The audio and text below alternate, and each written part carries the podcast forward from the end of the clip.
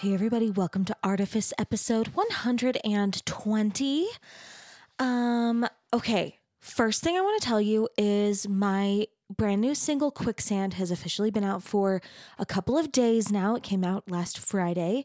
Um, it's really genuinely like the most mainstream pop thing I've ever written. But I was just telling a friend earlier today, it still feels like me to me, and that feels really exciting. Um, and it's a love song. For those who listen to my music, I hardly ever write, you know, direct, like kind of romantic love songs. And Quicksand certainly is. So if that sounds good to you and you think you need a new, like, you know, Valentine's month jam, um, go to Spotify or Apple Music or Amazon Music or wherever you find music and uh, type in my name and Quicksand and listen to my song. I think you'll really like it. And um, next week, the the podcast will be a deep dive into the writing um, and backstory and making of the song. So if you want more information, that's coming on the podcast next week. Okay, the next thing I have to share, which is also exciting, is I have a message from uh, like a, a, comment from a fan. Um, I there was a, a little while last year that I was asking for comments from fans, and all of you guys, I guess, were too shy. But I've got one, um, and I'm excited to read it to you.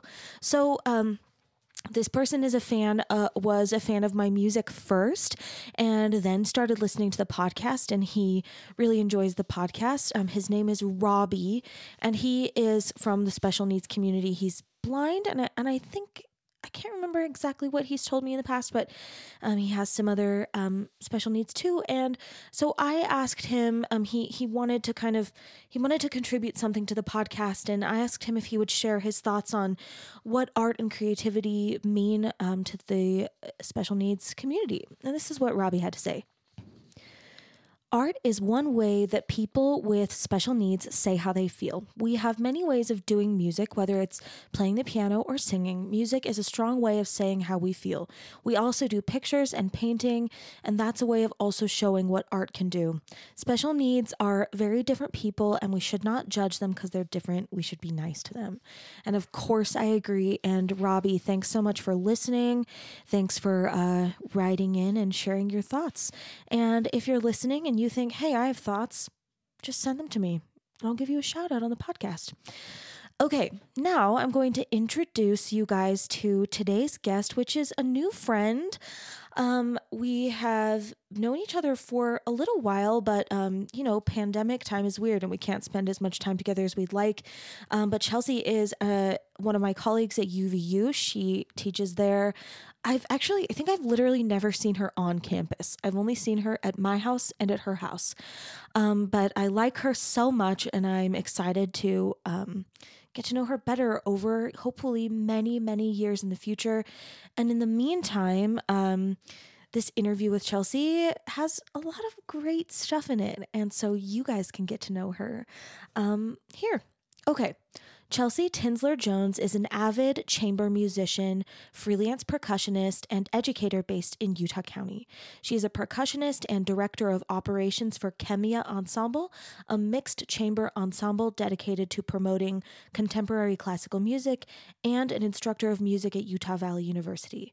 Chelsea received her Master of Music in Percussion Performance and Chamber Music from the University of Michigan, and her Bachelor of Music in Percussion Performance and Music Education from the Hartt School. For more information, you can go to her website, which is chelseatinslerjones.com. And yeah, like I said, and if I didn't say it enough, if I didn't say it emphatically enough, Chelsea is so cool and also just so kind. Um, I like I just I like her so much and I know you guys will too. So without further ado, um, I will just get started here. So uh, here comes my conversation with Chelsea. Enjoy. Great art almost feels like magic. It opens our minds to brand new ideas and teaches us to see ourselves and our world more clearly. Of course, behind all great art, there are artists, and I think that's where the real magic happens. As we go beneath the art itself to explore how artists do what they do, we see glimpses of the sorts of creativity and resilience that lead to the art that moves our world. And maybe we can learn to borrow some of that magic for our own thinking. That's the goal here And now that we're on the same page, let's dive in. I'm Emily Merrill, and this is Artifice. Okay, okay.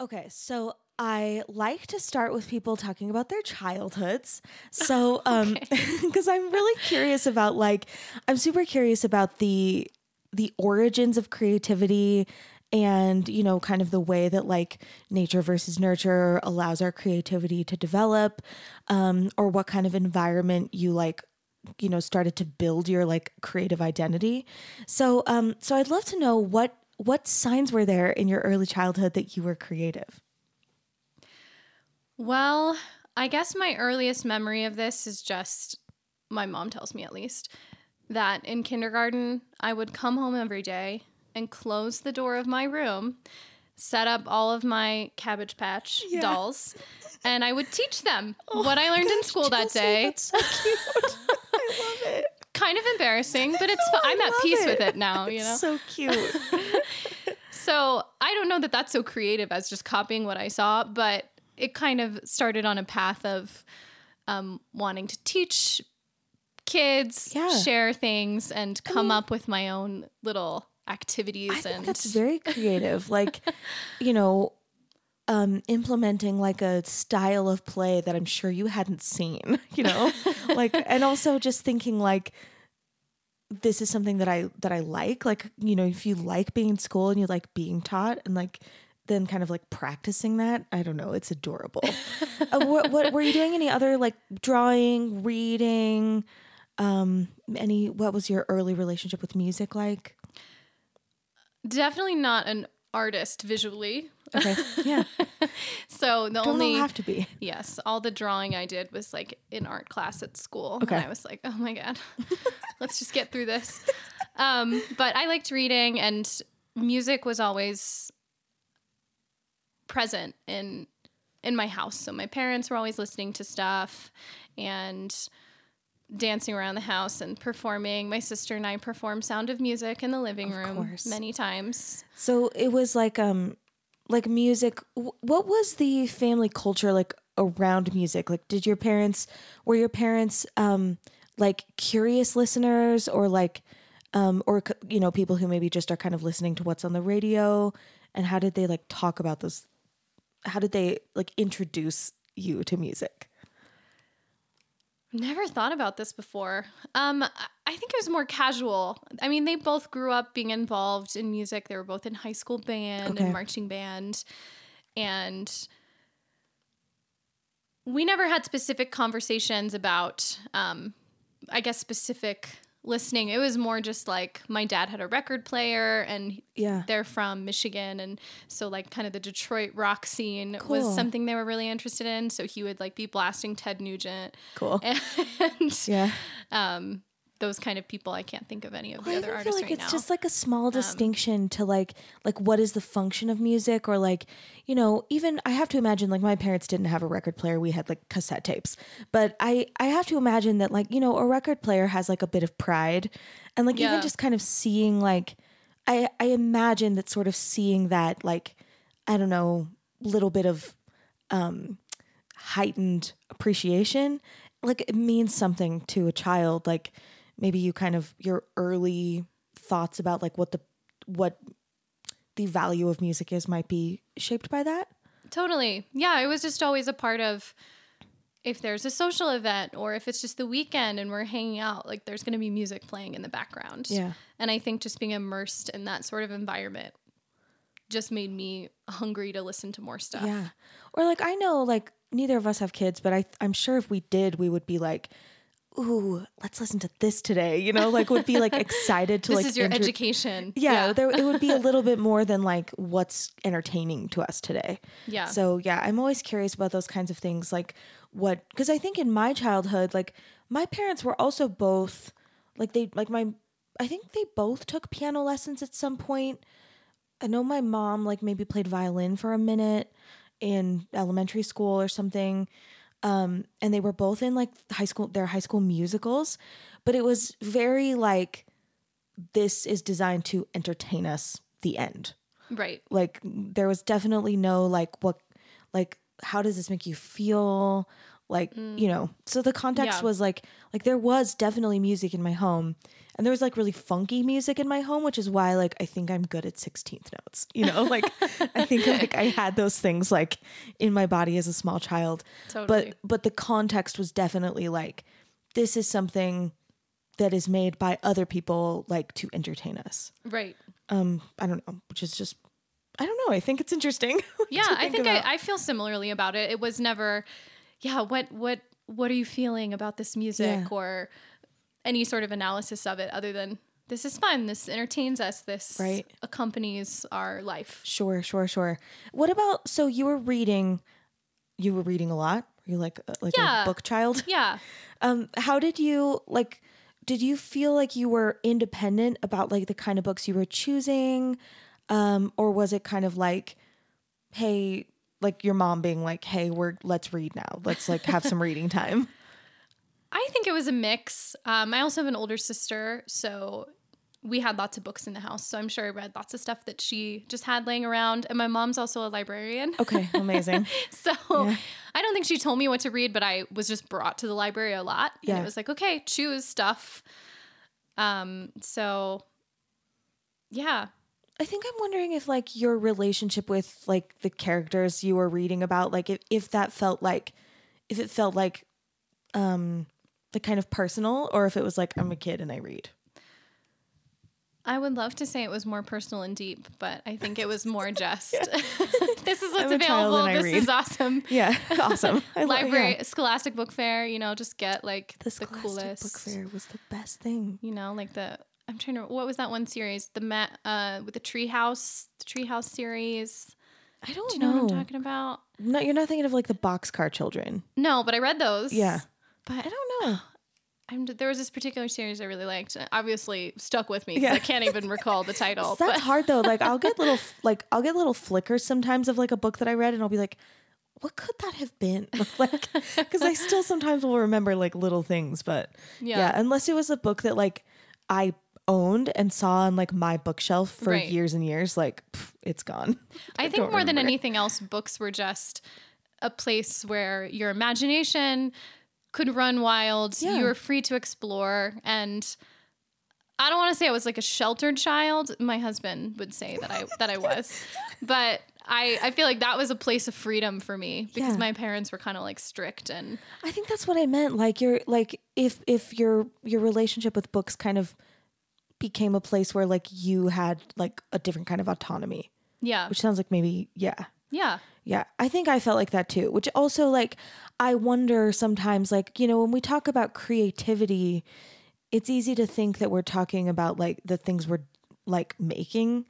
But I think especially in childhood, it's like a lot internal. Like your your earliest um you know, building your little creative synapses is like much more much more internal. And it would be things like teaching your cabbage patch kids Yeah. and also like you know i don't know like i, I think i i think and like memory is very tricky but i think i felt as a child like that when i was reading i could kind of experience like a like a different level of like independence in in my imagination Yeah, you know that was probably like pretty valuable for my like my identity which wasn't independent at all like in real life. I don't know. Totally. I never thought about it that way, but I think there really is something to be said for those yeah. connections and Is there anything else you want to say about like your early like imagination, imaginary life, or like you know, I don't know, like maybe how you were, if if at some point maybe you felt like you were consuming music or hearing music differently from your parents. Um, if not, we can skip ahead to the teen years. Um, I definitely also have really strong memories of writing musicals Cool. alone in my room. Yeah. Um, I had a little keyboard that had all these preset little Oh, yeah. tunes. Awesome. So those would be my tracks. and I'd write lyrics about God knows what. wow. Um, and I they didn't get performed for anyone. It was just for me. and how old were um, you when you like started doing that? Probably elementary school. did you do you remember like like do you remember how, how you felt about it like did you feel like this is really cool like i'm proud of this or did you feel like i hope nobody hears what i'm doing or like You know what? I feel like it was something for me, honestly. I wasn't like, I hope to share this with the world one day and Yeah. go on Broadway. I just, I don't know. It was a way to pass the time. And But did you feel proud of it? Did you feel like I- this is really yeah. cool? Yeah, uh, cool. yeah, And how like how seriously did you take it? Like were you like writing your lyrics down? Was it all memorized? Like how how far was the vision going in your mind? I can't remember if I wrote lyrics down, but I definitely I had it memorized. I could perform it. I recorded it myself on like my cassette tape player. Who knows where these are? I love it. I mean, I feel like these things are things that we can kind of like take for granted, but like, of course, we know that like most children don't play this way, which makes me, I think, I mean, I don't know that many kids, but it makes me think that like there's something to be said for like just like I, I'm kind of obsessed with the idea of like permission and ownership and the way that like some children are just like, yeah, I'm going to just, I'm going to do this thing. Like, even if no one told me to, even if, um, you know, I don't know any other kids that are doing these things, etc. Like there's something there's like a there's like a little bit of I don't know, like it's almost like a leadership skill or something yeah. starting kind of manifesting in this like or like I love these creative mediums like whatever they may be in such a way that like I'm going to um like harness them in this kind of like heightened way. Totally. I don't know. It feels it feels really interesting to me. Like I feel like if, as an adult, like if I knew that there was a child in my life that was doing something like that, I would be like, "Tell me everything." right? Like do you feel like you would be like excited about a child that was doing that? Yeah, I, I definitely, and I mean, having some training in music education, that sort of exploratory play is something that with young kids, you know, especially six, seven years old, you really try to harness that so that they don't Yeah. lose it. Yeah. Whereas I think I was doing a lot of it behind closed doors and being the weird, Yeah. Yeah. the weird child. But even like yeah, I like the way you're framing it. I, I I mean, I feel very optimistic about these things. But yeah, like I think ex- like exploratory play maybe maybe this is like a generational thing too, but I feel like it's kind of rare. Like I don't I mean as a teacher, I teach some little kids, you teach some little kids too, right? Mm-hmm. Yeah, I I feel like I see it being pretty rare. Like you know, al- almost like the the decision to like play in an exploratory way is already creative. Like Yeah. feeling like I'm just going to do this thing that I haven't seen anyone do. I feel like that that is like creative. Yeah. And I think it's innate for all of us. But as you get older and you learn more about judgment and what other people think, that we lose it. Well, and I also wonder if like play is a little bit more programmatic because of like technology. Like That's true. kids are playing like games that are like defined and have really clear boundaries Right. where like, you know, before we had that kind of thing like Just put you in a room and just you go figure at it, out. Yeah. Yeah. Yeah. So I, I do sometimes wonder if like these things are a bit generational and like exploratory play is like a, a bit more, yeah, like inconceivable to children. That's true. Yeah. Yeah, I didn't think about how technology is kind of upending yeah. a lot of those things that, It's that, so- that we experience. the boundaries are so clearly defined. Like Mm-hmm. even when I'm teaching little kids and I'll I'll ask them like a simple question like like I'll do these exercises sometimes where like we pick like a random chord and then like just try on like other chords next to it and I'll be like, you know, just pick one. Like pick any chord. We kind Mm-hmm. of test them next to each other and then I'll ask them like what kind of story does that feel like it's going to tell and it seems like the kind of thing that like little kids would love to do and they sometimes look at me like what are we doing like what is what is the structure of this like Yeah. so i don't know i don't know if maybe i was just a weird child and maybe you were a weird child or if I like think that's definitely part of it. And that's why we're here today. I know. I know. Well, I think about this a lot, which is also why I like I like talking to other adult creatives. Almost like we're like I'm gathering data. Like what were the boundaries of like how these things were, you know, these little roots were were starting to kind of like reach out in our early childhoods. Yeah. Um so when did you start taking any like formal um music lessons? So I started early with piano lessons. I want to say second grade. Cool. Me too. Yeah, and I age. took through like the end of fifth grade. And when Okay. it came to middle school and we could choose an instrument, I wanted to quit piano, um, which of course I'm regretful, as everyone who does that is. Yeah. Um, but that was my first. Why did you want to quit piano? Well, I wanted to start taking drum lessons. You just wanted, you were excited about drums. yeah, and I I didn't want to do both, and I didn't see the value of doing both. Sure, sure. I mean, And I didn't like practicing, so I thought, you know, just start a new instrument because that's you know I won't have to practice anymore. right? Yeah. It was really sound It's logic. very silly. Um, how did you like get the idea that you wanted to do drums? Um, part of it was my dad was a drummer. Okay. In high school, Cool. um, he wasn't telling me that that's what I needed to do, but I also just wanted to do something that not a lot of other girls did. Yeah, tell me everything about that. like, what was your thought process about that like? It was literally like, okay, what are the coolest instruments? Let me make a list of those. So I think my list was like flute, saxophone, and drums. Cool. Those are clearly the coolest instruments. And then I was like, well, flute, a lot of girls play that. I don't want to be like them. Yeah. And then saxophone was also very popular. And I was like, you know what? I want to be a girl drummer. That sounds awesome. And did this feel like was this something that you were like talking about with other adults like I'll be the girl drummer or was it like like I'm wondering, you know, and we can always like forgive our young selves for like funky logic.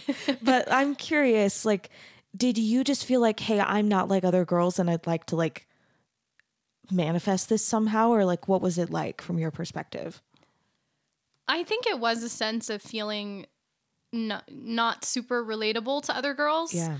Um, Wanting to differentiate a bit. Yeah, yeah. And I thought it was really cool when my dad would do things with drumsticks. Like we had a practice pad and he would play Yeah. some rudiments and I was like, wow, I want to do that. Yeah. So I think it was it was both of those things. Wanting to be different, but also trying to do something like my dad. Yeah. And did you get any pushback when you picked drums? No. From nobody, from no, No. peers or anything. That's awesome. And No, what, I was the only one though. oh, So yeah, the only I mean, the, the, the thing that happened, it wasn't pushed back to choose the instrument, but once we were in class, That's kinda there are some meant, of this yeah. the stereotypes of like girls play mallets and boys play drums, and Dumb. because I had piano background, I could read music, right. and since they couldn't, I was often put on the parts that required reading music. yeah, and um, then you feel like you're being like put in a box that you never like asked for. Yeah, and at that age. I wasn't thinking of it that way. I was just like, oh, I can read music, so I get to do this thing. Yeah. Whereas by them, it was like, oh, well, that's just what the girl does. And what age did you start drums? Sixth grade. Okay, So cool. I guess 11. And then during, so d- I want to talk about like how you kind of went from like, oh, I'm starting this thing to like, I'm taking this thing really seriously. Um, but, but maybe before we talk about that, were there any other mediums, um, formal or informal, that were like important to you during your teen years?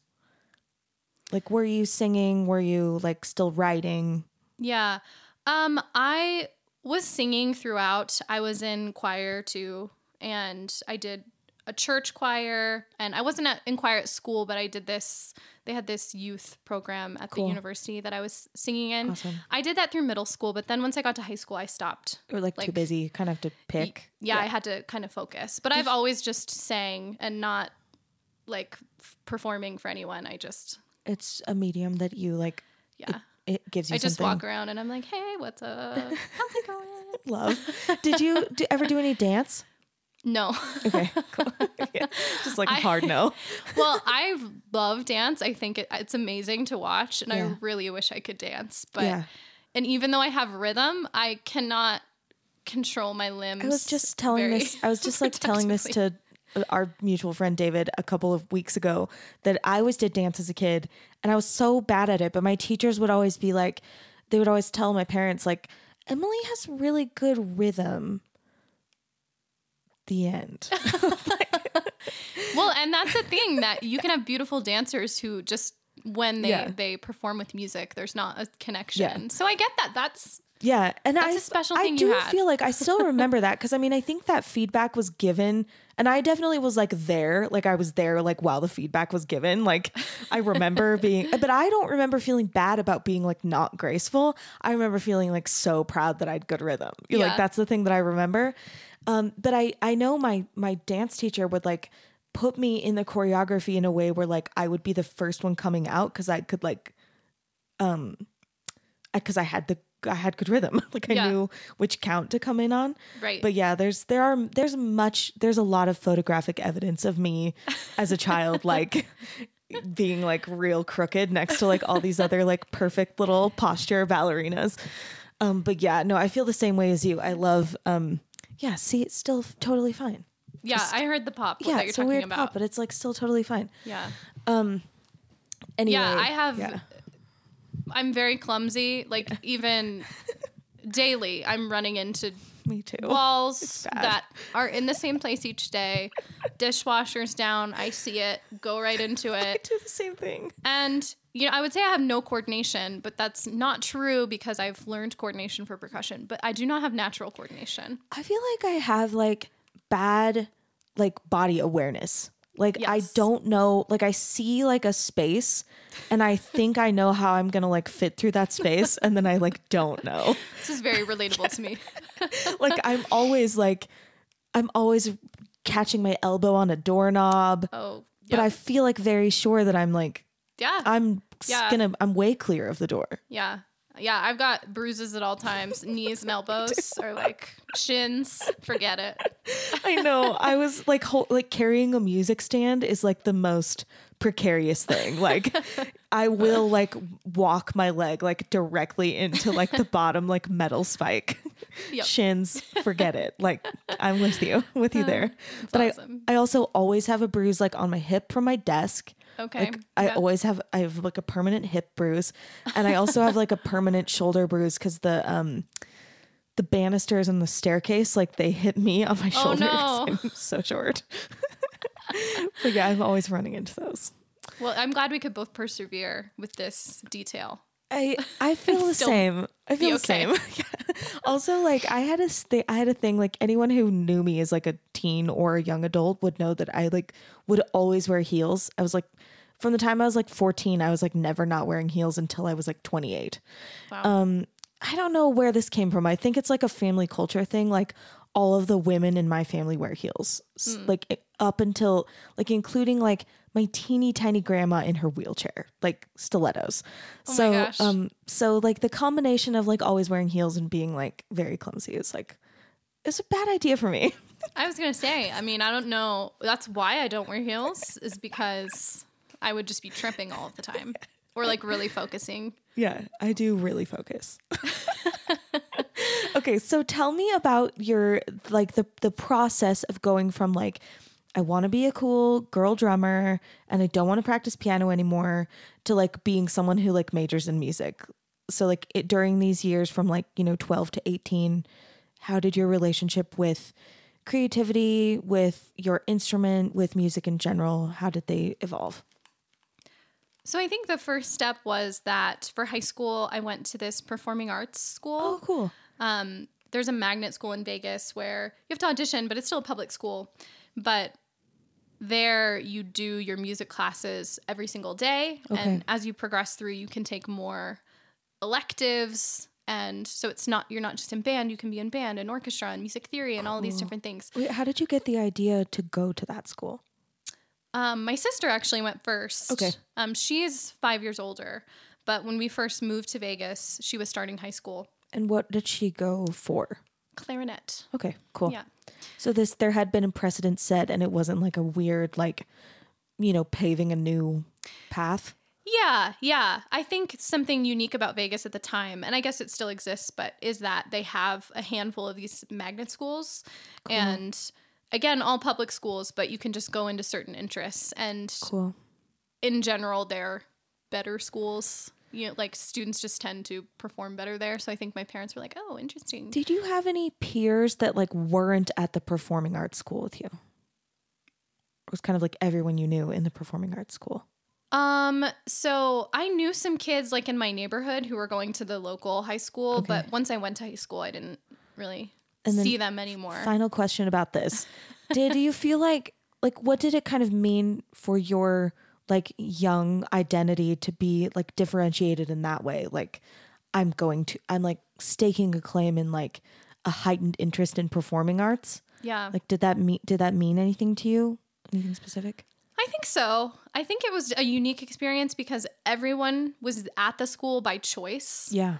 and you could leave at any time and go to your home school. Cool. So it was kind of, I think there was some pr- pride of going there, but it was just also immersed by a lot.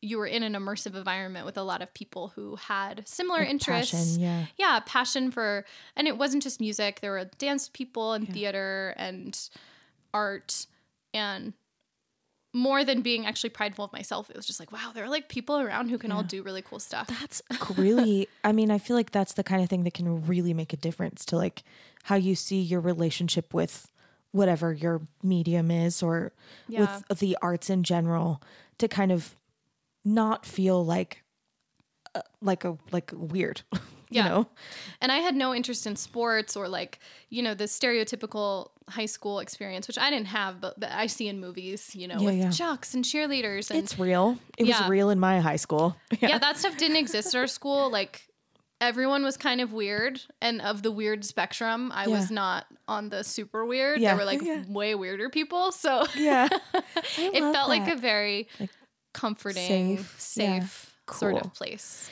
Yeah, so okay, so great. That's super interesting.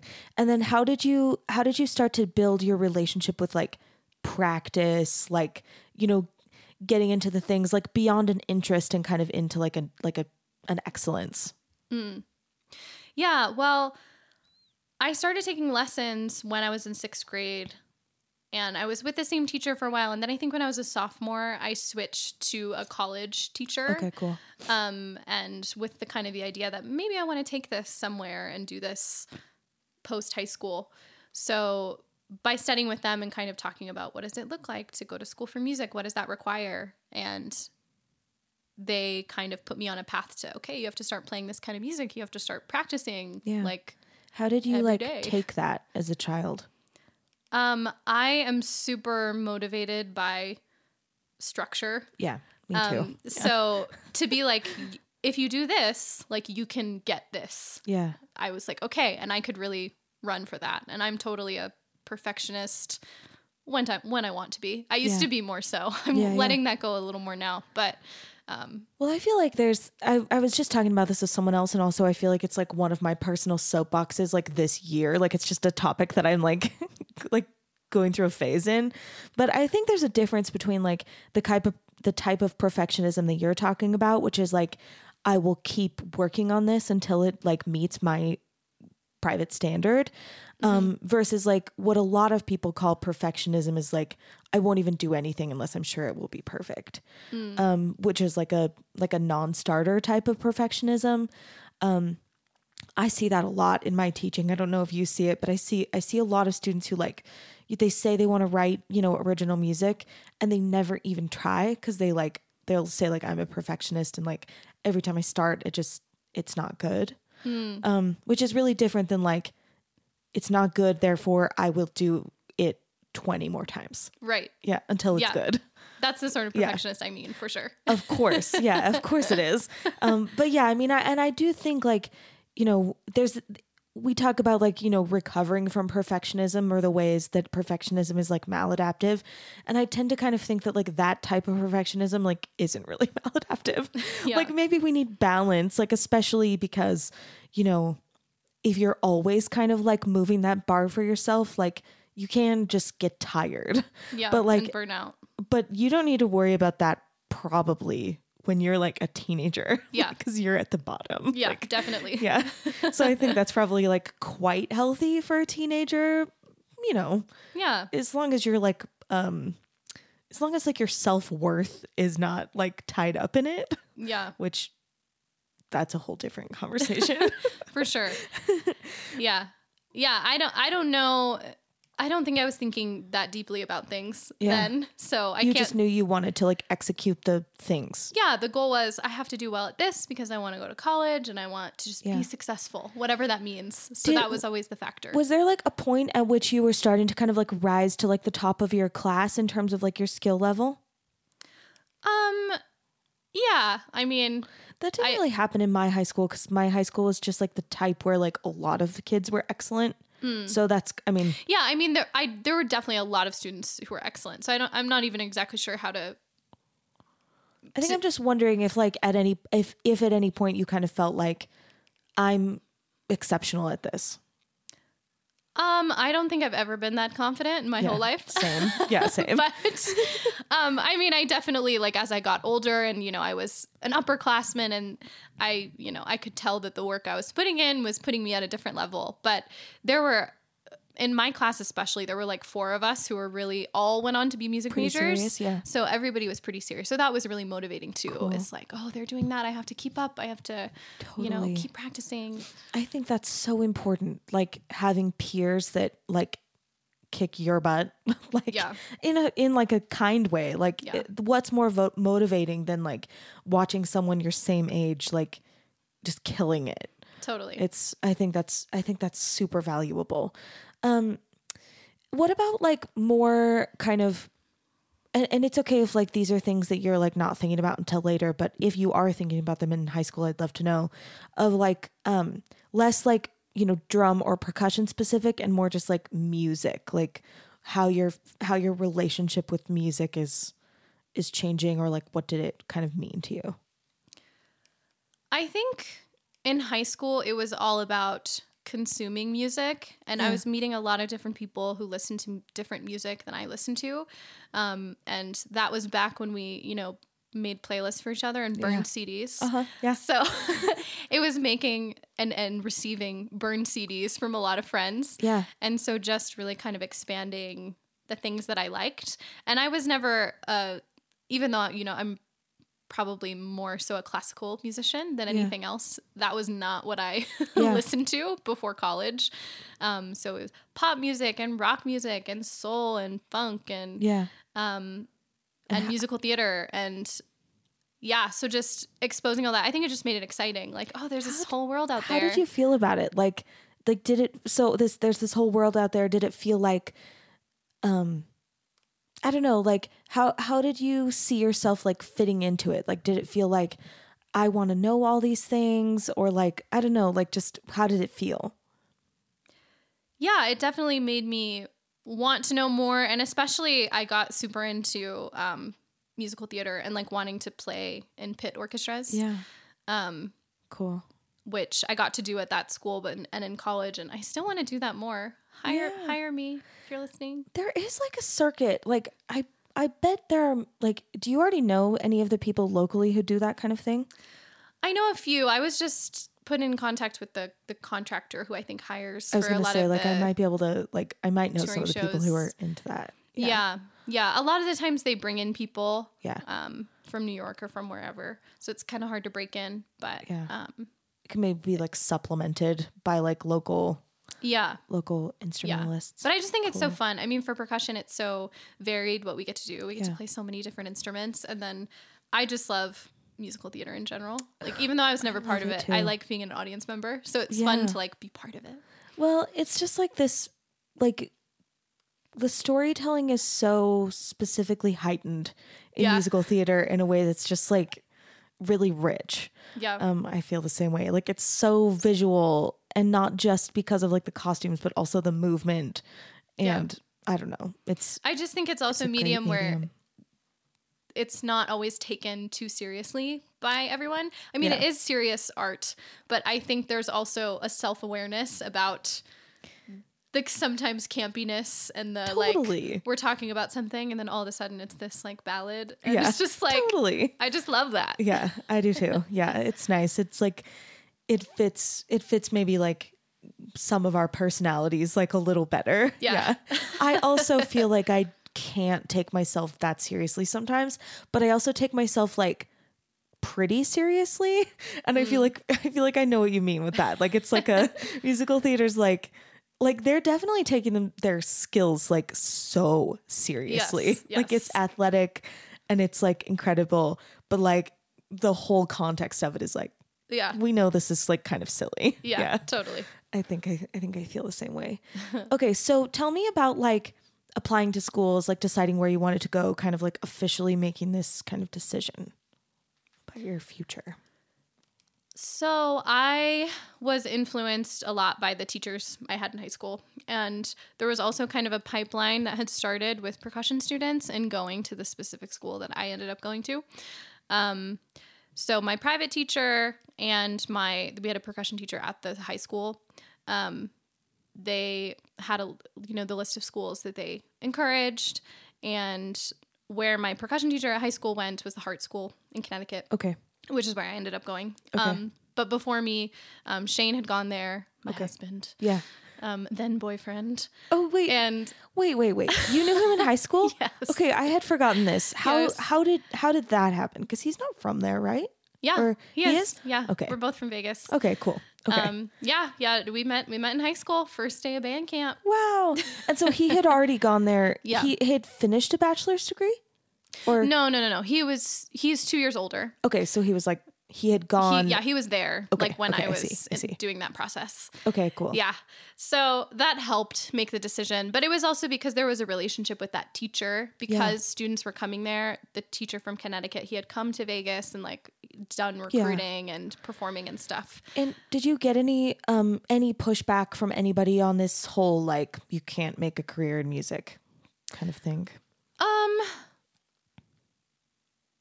not so outright, but I think my parents were a little bit skeptical. Yeah. Um, I think they could see that I was really dedicated, and I also did. I did performance, but I also did music education. Okay. So I think there was always the, you know, that's the job security. and you love teaching Lame. from like a young age. yeah, yeah, and and I do love teaching. So I think you know you always need teachers. Yeah. So they weren't so worried about it. I also think teaching is so creative. Like, I mean, I think like I've thought about this a lot, and the older that I get, the more that I think about it. But I think like more than I've ever loved music, I love being creative.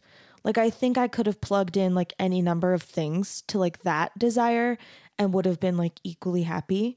Um, like, I'm glad it's music. Like, music definitely feels like the thing that's the most, um, like it, like it feels natural like it feels like an easy kind of like a f- it's easy to achieve a flow state Yeah. there but i think like the thing that i really like is like creative problem solving and like Mm. just you know i like creativity and teaching like teaching feels so creative to me Yeah. and i'm, I'm sure you feel that way too We can talk more Totally. Yeah. And exhausting sometimes Mm-hmm. of the amount of creativity you have to have in teaching to like really engage your students. yes yes like thinking about that lately. really i think about it so much like the we can dive we can we'll come back to college Okay, let's just sorry. talk about this while we're Left here turn. um, no, I love it. It's perfect. But yeah, no, I feel that way too. Like, like that kind of instantaneous problem solving of like, where are the students today?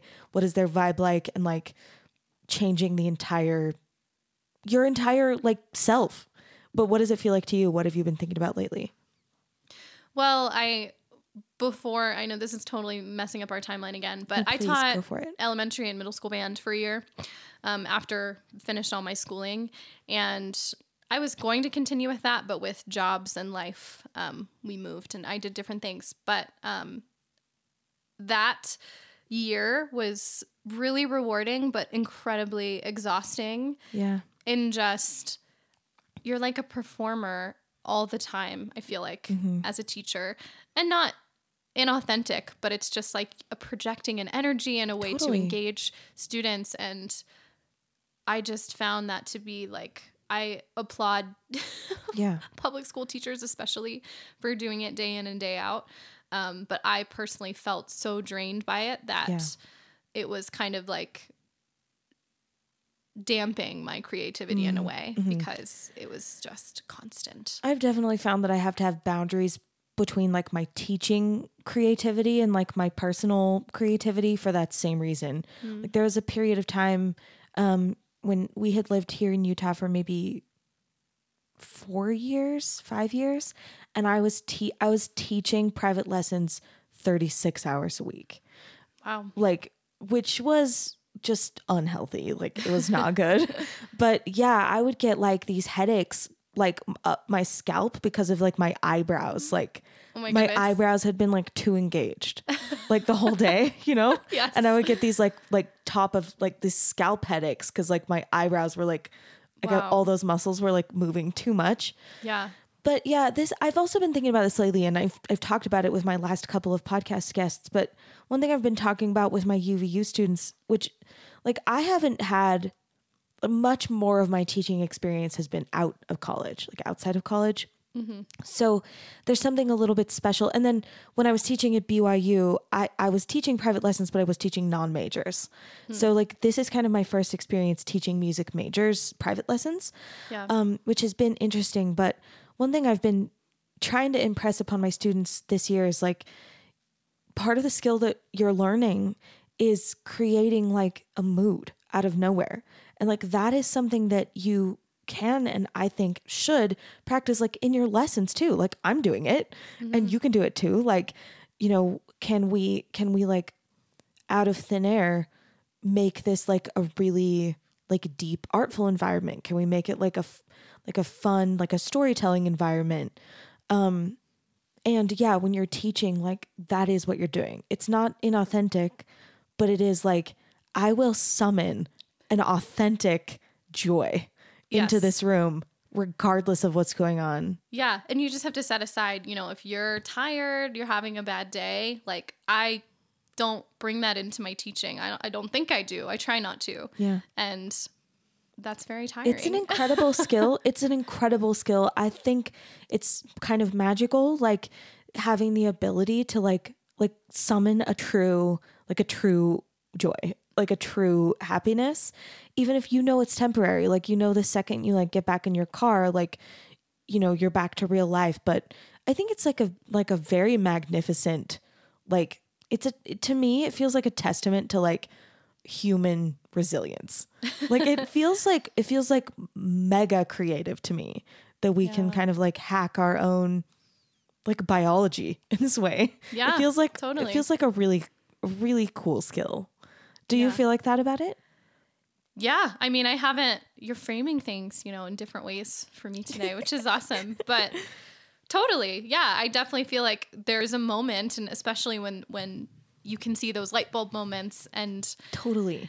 you're like, "Wow, this is great," and then you know they leave the room, and you're like, "Ah, okay, I know. now I can just like be my uh my not outgoing self."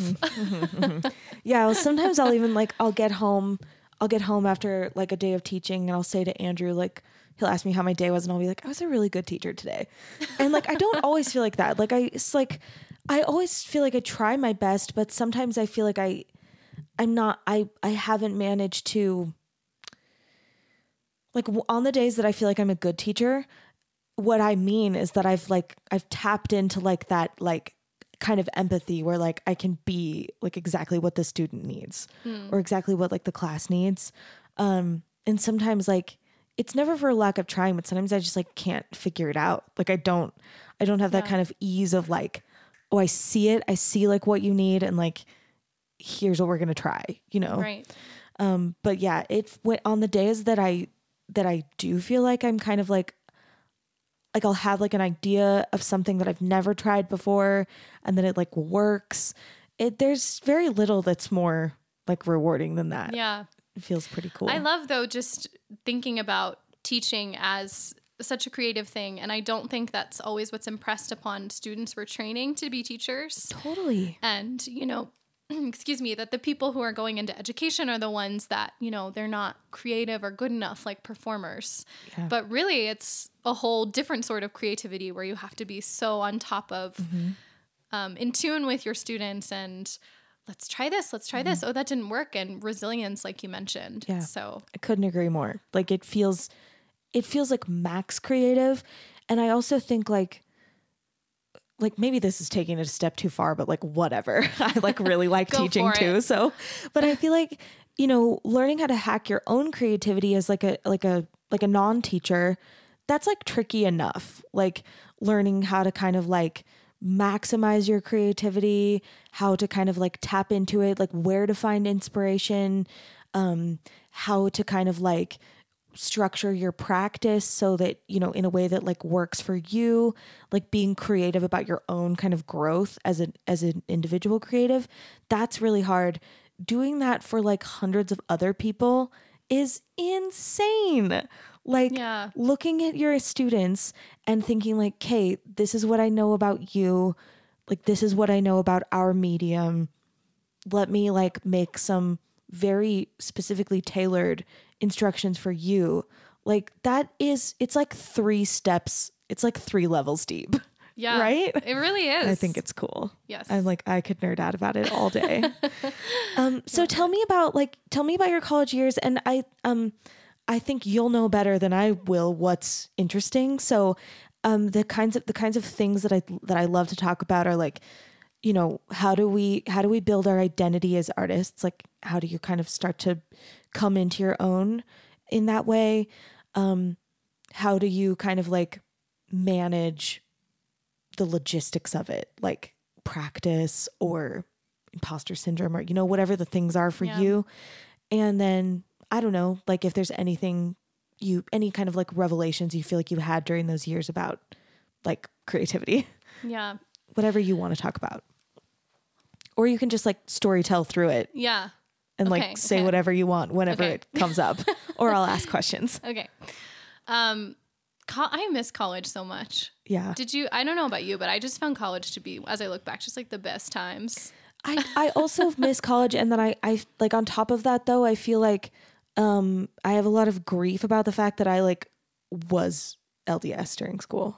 Which is just like yeah, oh, yeah, definitely another layer. I feel like I didn't get I didn't allow myself to like I kept a lot of things at arm's reach because I felt I had like gender baggage, like gender roles baggage Sure. and a lot of things like that that I feel like there were a lot of things that I really um like was so moved by that I kind of felt like I can't quite let myself um like embrace that yeah. cuz I cuz I'm it's not going to fit with like my future Right. Right. which was all bullshit.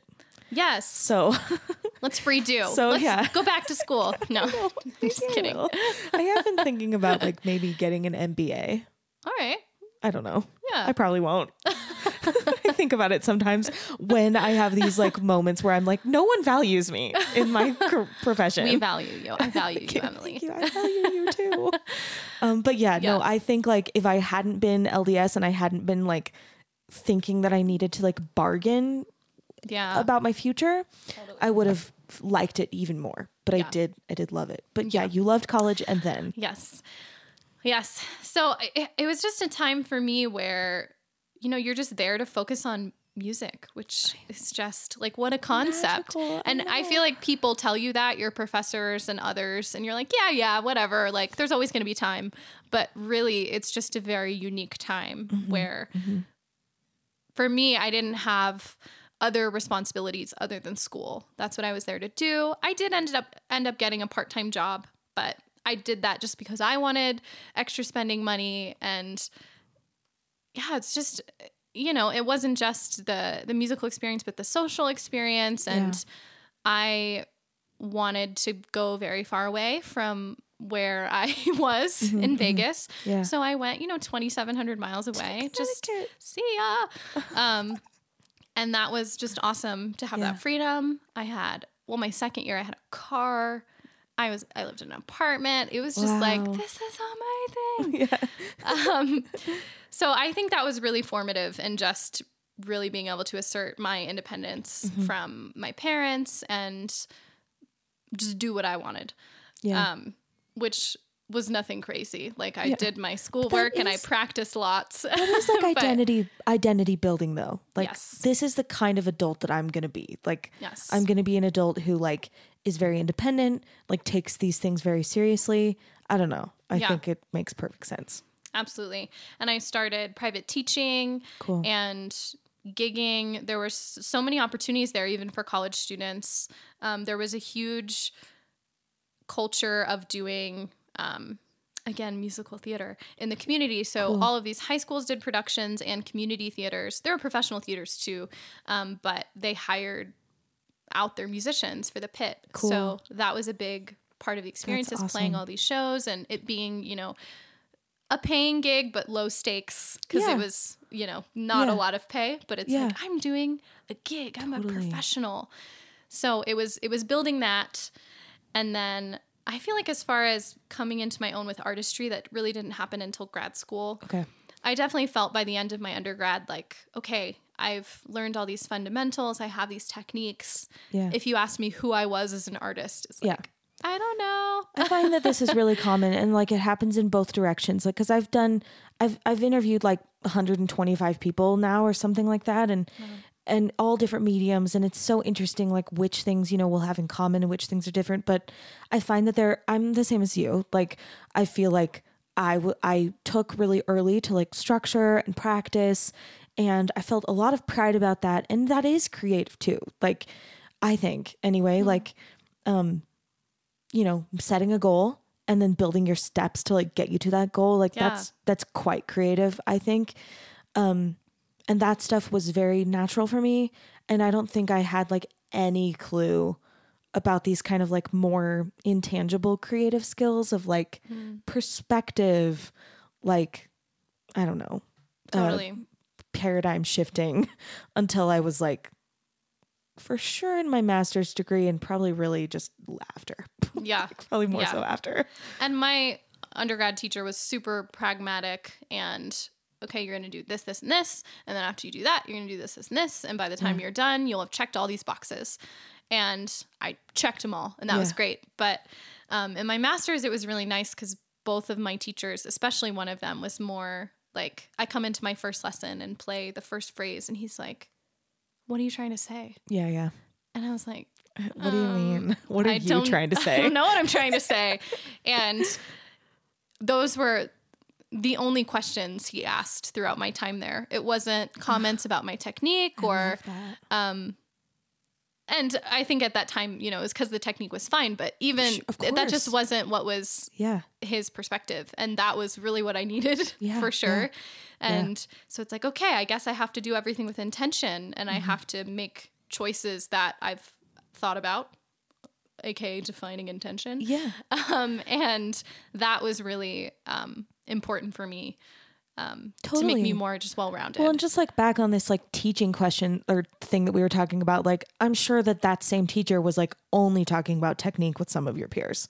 Yeah. Like, I mean, this is like a perfect example of like this teacher, like I would guess he, you said he, yeah. I would yeah. guess that he like was probably spent a lot more time talking about technique with people and was maybe like had his like teaching strategies more figured out there but to like have you come in the room and just realize like it's not what she needs and like focus on a totally different thing or yeah. or no I mean, I think I still had lots of technical things to work on, but I, Sure. I understand what Yeah. you mean. That was definitely his forte as a teacher. Oh, really? And not Good. that he didn't, you know, not that he couldn't get musical stuff out of people, Mm-hmm. but that was just, I don't know, not what his focus, uh, my perception. You know, it'd be interesting to be on the fly on the wall and see like what it was really like. yeah yeah yeah But it was definitely a 180 of my master's teachers, just the way that they were having me cool. teaching you to think, think about things. yeah. yeah. teaching you to think and like think more about yeah what what are we doing like Yeah. where we know what we're doing like with our vocal cords or like with our hands but like what are we doing Right. it's pretty important though Totally. Well, I think at that point I was just more ready for those questions. Sure. You know, maybe my undergrad teacher asked them sometimes and I wasn't able to give, you know, very thoughtful answers. sure So, so in your master's degree you you felt more kind of like well-rounded in those ways yeah. Yeah. And I also came in being like, okay, I feel like I have these strengths and these weaknesses because this is just the kind of nerd I am. And I'm like, okay, I need help with all of these things. Can you fix them so that I'm just like well rounded? Mm-hmm. Yeah, yeah. So I came in with those specific goals too. Still had my list. cool But was your list those same things What do you mean? but was your was your list of your goals like these like thoughts and feelings things Um, I don't think it was at first. I think after my first lesson, maybe it was. yeah But it was more like, oh, I haven't done a lot of this type of music. Okay. I'm, you know, maybe don't feel as confident with this, and I better be good at all these things before I'm out of school. sure Yeah. And then did you start your doctorate at the same like right after your masters? I don't have a doctorate, Okay, I don't know why I was thinking uh, I just a master. I'm also just a lowly master. Yes. I think master is a much more awesome title though than doctor. But we don't get to use it. It's too creepy. I mean, hello, I'm Emily Master. Do your do your students call you Master Jones? Of course. I love it. I love it. No. Master Merrill is like has a nice alliteration, I, yeah. but my students call me Emily. Yeah. Do your students call you Chelsea or do they call you They like do. I, Ms. I Jones? I invite them to call me Chelsea. I encourage that, but a lot of them feel They can't do it. strange and say Miss Jones. A lot of my students Jones." just call me Dr. Merrill, even though I'm like, no, yeah, don't have one. yeah. I get that too, and I correct them, but I'm just like, eh, whatever. I tell my students to call me Emily, but I, I think maybe in commercial music, it's like a little bit more like, Yeah, it's a little chill. yeah. It just depends, and academia has all these constructs, as we know. I mean, my undergrad teacher and my master's teachers, they all we called them by their first name, Yeah. and that was just the culture that they set, Yeah. and we still respected them. But it's just like my name's Ben, so We're going to call be called. Ben. And also, I think like there is something kind of unique about music. And I don't think this applies to like non arts programs where like you are going to be colleagues with your students soon. yeah, where like in other professions like your teachers remain teachers Hmm. and then you go into like you know engineering or whatever Sure. Yeah, like your that's true. engineering professors like but we have like these communities of colleagues that are like it's like a one-to-one like your students are going to be like next to you yeah, gigging Definitely. and working like in 4 years yeah. So I think like that it's it would be weird if like your student was calling you Ms. Jones and then like 3 years later you're like next to each other in an orchestra. and, Yeah. like suddenly they're like Chelsea. Right, right. That's how I feel about it. Totally. Like No, I just agree. call me Emily now so it's not Yeah. weird later when That's like how I feel hire with my you. um, high school teacher. Like he called me the other day, and I, I still say Mr. Bowen. because Totally. You were in my high school. He's like, it's Pat, and I'm Yeah. like, I, mm, Pa- Mr. I can't do it. Like, no, can't do I, it. I I still am in touch with like my high school choir director too, and like same. Like Yeah. I and I and I think like I'm older now than like he was when he started teaching me. right. You know, like he was probably like in his twenties, Yeah. but I still just feel like, but you're a grown man. Right. And that makes sense then. And, you know, and I get the air of respect. Like when you get a doctorate, you've gone to school for a million years. And Mm-hmm, I understand that. And I think it's more important to people when they're early in their doctorate to Sure. have that title than as they get older. Well, But- especially like I was thinking about like with with like David, like he he's so young that like Yeah. it it's really valuable to have like a distinction. I, I felt Yeah. like that when I started teaching at BYU because I was 20 I was 28, 27 when I started teaching there Mm-hmm. and like several of my students were like 25. Right. And then it, you know, sometimes it's just like like if I would have had a, a doctorate, I probably would have maybe felt differently about it. Like Yeah. being able to introduce myself to like st- other staff, Mm-hmm. like the sound technicians, you know, and be able to say like I'm Dr. Merrill. I might have had I might have been able to avoid a lot of conversations where they were like, "But where's the director?" you know, and I'm like, It me. it- it- yeah, that's right. Even though I had been like, I'm the director of this group, but wait, like just a non-compute Yeah. that also probably is like gendered as well. And Of also, course. I'm so aggressively blonde, so could also be that. Yep. But- You can't possibly like, be the director It doesn't of help anything. that I'm the same age as the students. Yeah. you know. Yeah. I totally get that. Yeah. I've always though just been of the opinion that, you know, we're all just people with feel the same way. names and Yeah. you know, you might have more school experience, but I might have more life experience Totally. and I'm just not I don't care about titles. I feel the same way. And I really like, I also will get on one about that thing you just said of like, I, I'm a big fan of like meeting a new person or like, you know, uh, knowing of a new person and being just assuming that they're like better than me at a lot of things and just being excited to figure out what those things are. Like, cause I just, I think you're, it, you're true. You're right. Like people have like generally put in work somewhere Yeah. and put in like expertise somewhere and like figuring out where that is is like i don't know it's pretty exciting i think totally.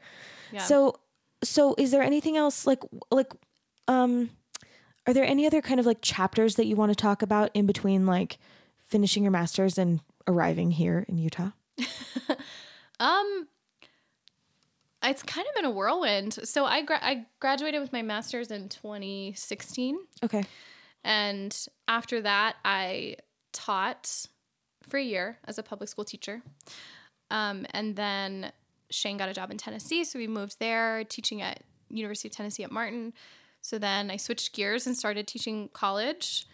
Um, and I started doing like events coordination stuff with the music department and recruiting and Cool. um yeah, and then I came here to f- pursue for the first time being a freelancer. Yeah. So How's it going? it's it's going. It's going. it's challenging, but it's going. Yeah, I mean, it's been re- really a whole journey for me, just as far as what is my identity as a musician and a human being. Please tell me everything. what are, what are you thinking about? I don't know. You know, it's like you go to school from kindergarten through masters, Mm-hmm. and you're like, okay, it's very structured. This is what I do. This is how I'm successful. And then all of a sudden, you're out of school. Mm-hmm. It's, like, grief. What What do I do now? Like, Yeah. who's the one telling me I'm doing a good job? Oh my gosh, It has to Chelsea, be don't me? even get me started on that. Like, I feel that so deeply. I feel it so deep down. yeah. Yeah. So I don't know. I had my first teaching job, and I talked about it earlier. And I thought, you know, this is what I'm passionate about. This is what I'm going to do. And then I did it, and it was, it was a lot of things, but Yeah. exhausting was one of the big ones. Yeah. Yeah.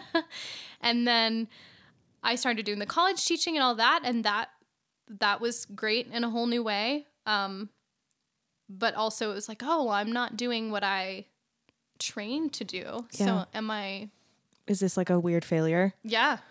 And then I come here and I'm like, okay, well, I've done these things. Now nobody knows me. I'm sitting at home with my dog. It's so hard.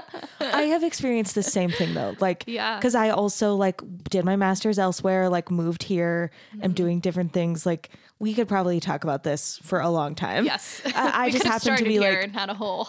Totally yeah no i think about this so much and i just i mean i've been i finished my master's in t- 2012 and moved here in 2012 so i've i've like i don't know i've had like a little bit more time to like have i come to terms with it certainly not i've had a little bit more time to just like i don't know like mm, like acclimate to the status quo yeah. i wouldn't say accept the status quo Yeah. but yeah, that's it's really hard. It like it it has been and continues to be like a major identity upheaval for me. yeah. Have you been feeling like that too? Yeah, and also just trying to be happy with whatever it is I do. Not that I'm unhappy, but I'm just like, okay, well, I could go back to teaching, Yeah. but like public school, full time teaching. But what would that mean? Would I Mm-hmm. be giving up performing? Would I be giving up private teaching? And and then I'm like, okay, now I'm getting this certificate in arts management right now. Yeah. I'm like, okay, well, I could do this full time, but then I probably won't have time for teaching. I probably won't have time for performing. And I'm like, how do I do it all and be happy and satisfied? And if I do a little bit of this and that, is it enough? Totally. And so that's just my it's daily so hard It's- conversation. I I'm doing the same thing. Like Yeah. every day. Like and I and I if I look back over like the cuz I I finished my master's degree now like what 12 years 10 10, 10 years ago. Should I check? Should I check it again? Sure. And it keeps doing this and then it's like Well, totally fine. Yeah, I see the interface is still blinking. So Oh, is that is that a way that we can know? What does Yeah, that sound like, to you? Does it sound like a headphone thing?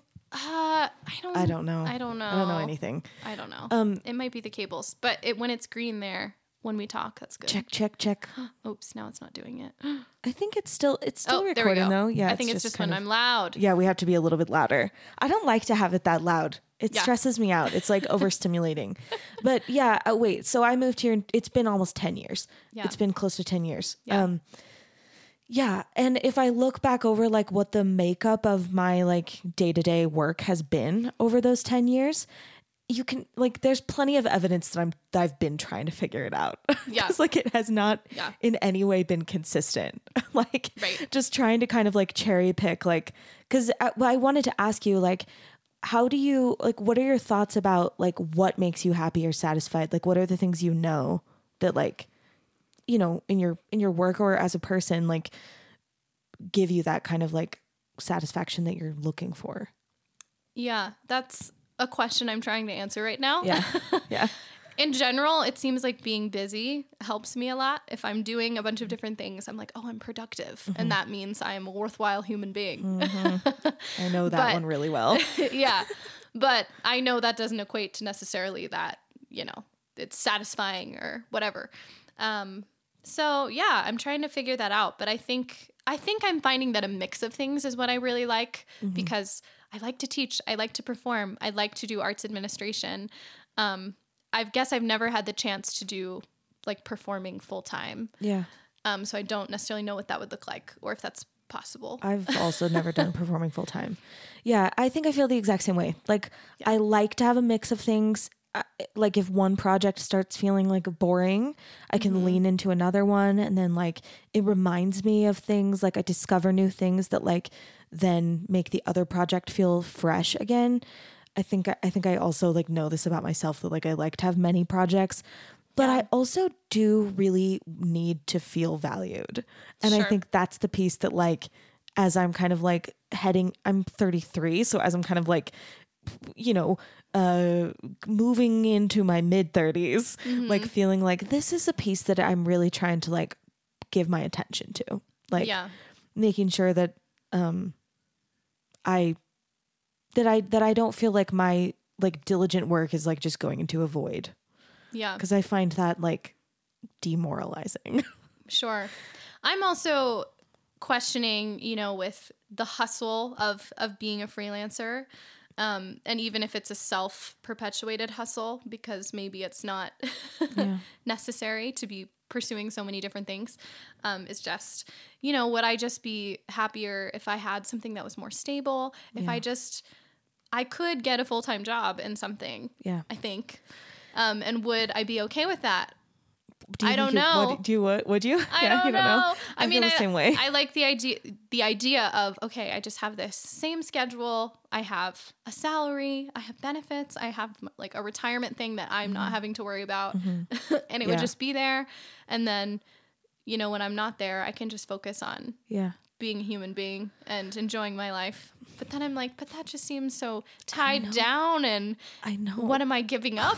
I know. I feel the exact same way, like exactly the same.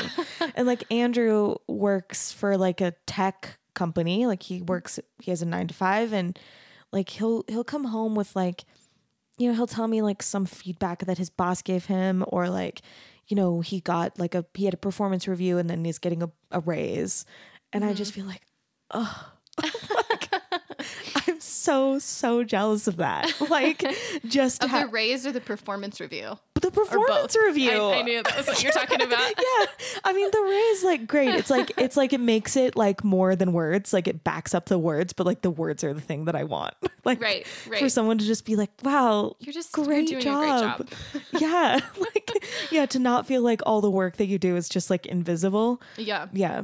And then I keep I keep thinking like there should be some kind of a specific like not quite a therapist but like something in the realm of a therapist just for like freelancers. like I feel like I need like Just a support group, maybe. yeah, or like a person who can just like who I feel like is kind of objective that will just Mm. be like you're doing amazing in this area. Like I'd love to see you like go down this other path a little further. yeah. because it's something be that, like nice, I yeah. don't know how to like do without really. It's really Yeah, hard. So totally. s- it feels like so stupid, but it's also like No, we I got get it. ourselves into these types of professions like partly because of that kind of thing, I think. Yeah. Um what do you what would you want like someone who doesn't know anything about your mediums to know about like what's magical about it or what's kind of like like a secret and you can talk about you can talk about drums or like percussion instruments or like whatever just what do you think is like the juiciest thing about it and or teaching Whoa. That's a big question. it's a fun one i, I hope Yeah. well, I just, I mean, I just want people to appreciate music. I mean, that's so broad and generic, but to just see its value and whatever sort of music they like, I, I don't think that's super important. Um, I, I do hope people to be open minded and exploratory when they check out different styles and different lives. what live. do you think that means like what what um what was the first thing you said you said something like like know the Just- value of it yeah. what does that mean I just hope that people find that it enriches their lives in some way. yeah Whether it's just something to make them feel less alone or something that they feel describes what they're going through or that just makes them takes them somewhere else Yeah. even.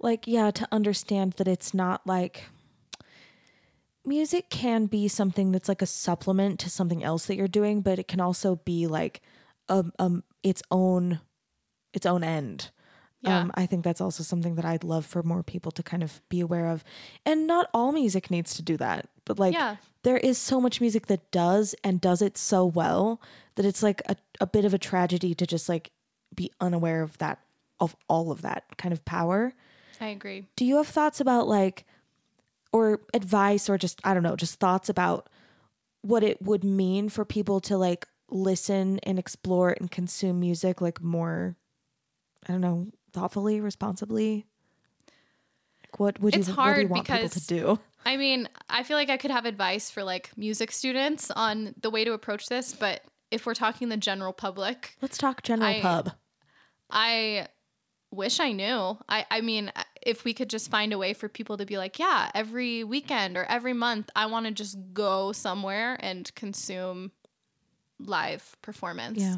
Or, you know, once a month I'm going to buy this record or if Yeah. people do that anymore or s- sit on Spotify and listen to something. or just listen to an album all the way through three Yeah. times yeah. like think of how like i mean i i'm not telling you i think so frequently of like the way that we used to like listen to a cd like again and again and again and not even just Oh, those of us who like love music but just everyone Yeah. and what we lose by like never like getting to know like an artist in that way or a band in that way or a, project in that way that feels like a huge loss to me Yeah, that's really true because I mean, I don't know any artists who just like throw together random tracks unless it's like a best of, you know, all Mm-hmm. All the singles, all the hits. no but artists- otherwise it's yeah. so it's a through line and it's I'm putting this tune after this tune because of the way that they connect.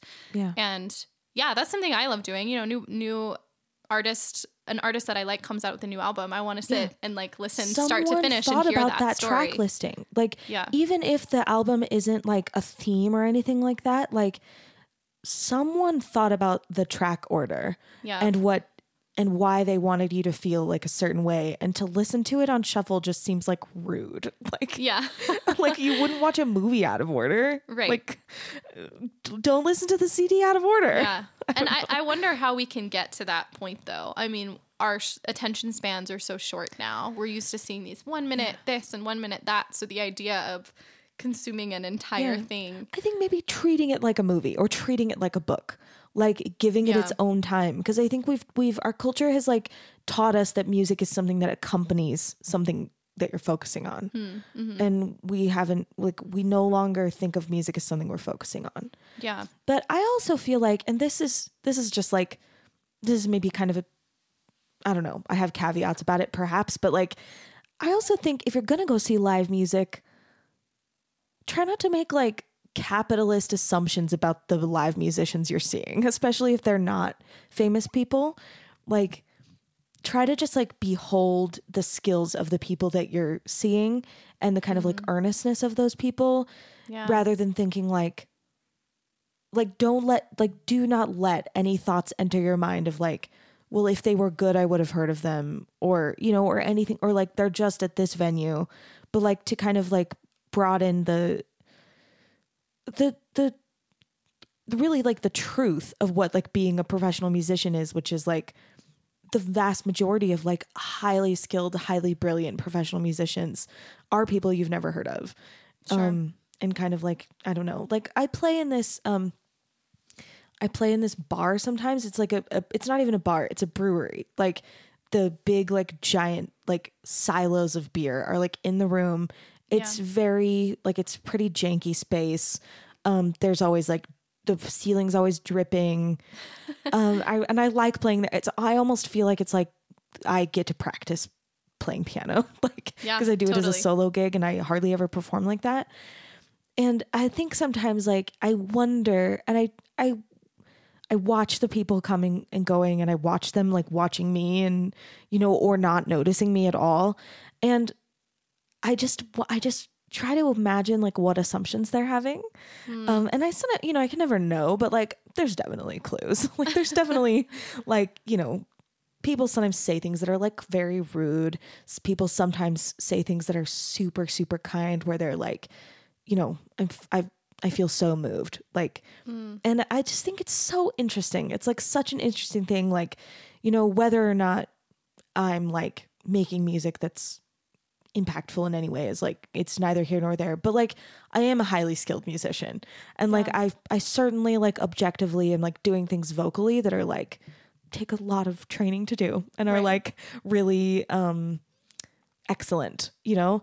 And notice like noticing the way in which people don't notice it it is just interesting. Like it's just an interesting thing. Yeah, Um, totally. Yeah, with our steel band, we play a lot of gigs where we're just we're the background. Yeah music. So yeah, I get I get that. Um, and not Yeah, that anybody like just- owes you any sort of thing Sure. but like it's just, just, keep your yours- eyes open Sure. like, or well, and your it's just also open. your s- I guess your self acceptance of what's going on and Yeah. what what it means for you, and if if that should be something you take personally, or if you can Yeah. just treat, as you said, this is kind of like a practice well session for me where I don't know. and I like I almost like the kind of anonymity of it. Like it's because I've been doing this gig long enough that like it it's become like I don't know. I have like a I have like a specific relationship with it where like I will commit myself to like um like committing to the stories of my songs like fully.